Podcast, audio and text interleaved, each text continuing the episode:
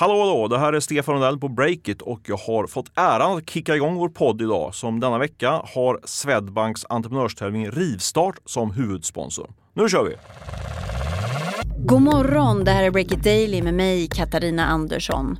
Över 23 000 svenskar förlorar sina pengar när spelföretaget Starbreeze kör in i väggen.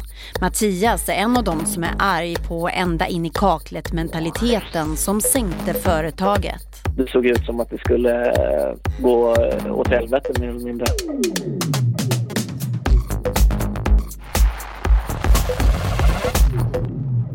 Det är tisdagen den 4 december. Ja, tjena. Hej, låter jag lite burkig eller? Ja, lite grann. Ja, men det går bra. Det var igår morse som aktieägaren Mattias, han vill inte vara med med sitt riktiga namn här i podden, fick veta. Eh, det var när jag gick in på Avanza och kikade eh, nyheterna, som vanligt. Och vad tänkte du precis då? Ja, jag tänkte att eh, när eh, kursen låg som högst där så hade man en eh, orealiserad vinst, måste jag ändå tillägga, på eh, cirka 400 000. Den har ju mer eller mindre suddats ut helt och hållet. Spelföretaget Starbreeze hade kört in i väggen, kunde inte betala sina skulder och hade ansökt om rekonstruktion, läste Mattias. Jag tycker vdn har misskött sitt jobb. Även styrelsen som har låtit vdn fortsätta och köra på utan att eh, de har ingripit. Redan 2014 köpte Mattias aktier i Starbreeze. Det var ju precis liksom när Payday 2 hade lanserats mer eller mindre. Varje kvartal vart bara bättre och bättre intäktsmässigt. Eh, Det såg ut som bolaget hade en eh, ljus framtid för sig. Starbreeze var en framgångssaga med ett av världens mest spelade spel i portföljen. Men spola fram till i år. Det har gått knaggligt ett tag.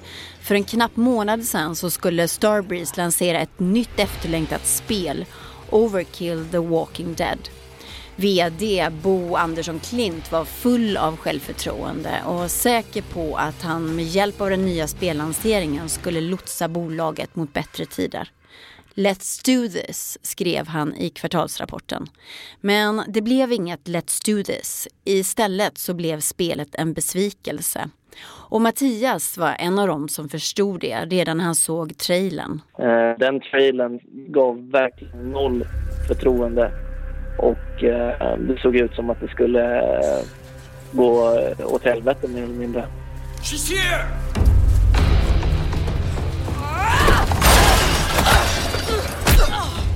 En riktigt kass trailer och man kände liksom i communityt att liksom luften gick ut.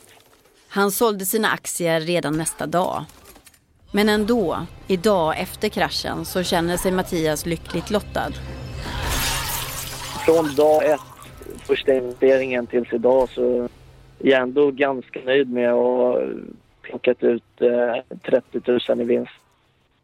Eh, det finns ju många liksom, eh, aktieägare som beskriver att de har liksom, eh, belånat sig, tagit ut lån på hus och lägenhet och verkligen eh, tappat mycket pengar.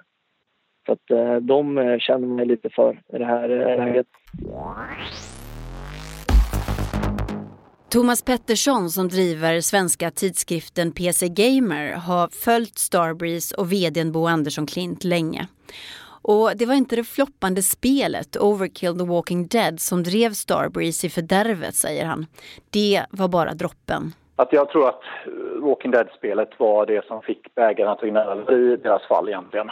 Eh, man har egentligen alltid haft en, en väldigt hög ambition och en in i kaklet mentalitet och det har varit bombastiskt och full fart och allt eller inget och sådär kan man väl säga.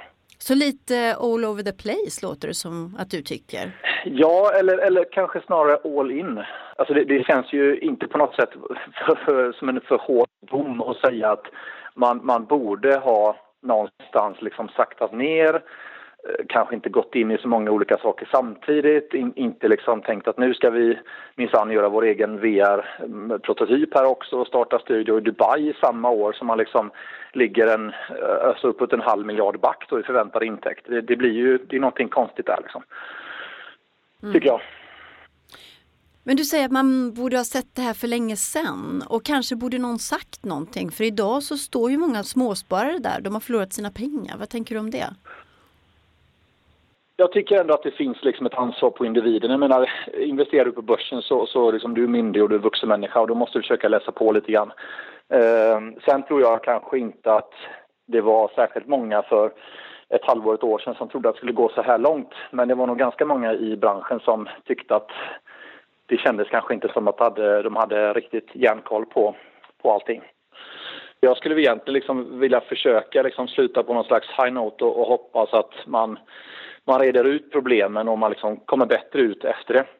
Det finns trots allt det är ju inte ett nollvärde. Det finns liksom värde i företaget. Det handlar väl snarare om att man har levt över sina tillgångar och, och satsat lite för mycket helt enkelt. Och med de orden från Thomas Pettersson som driver PC Gamer är Breakit Daily slut för idag.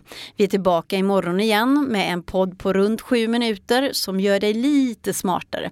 Åtminstone så har du något intressant att snacka om vid kaffeautomaten på jobbet. Så lyssna på oss och gläns lite med allt du kan om vad som händer i det nya näringslivet. Ansvarig utgivare är Olle Aronsson och jag heter Katarina Andersson.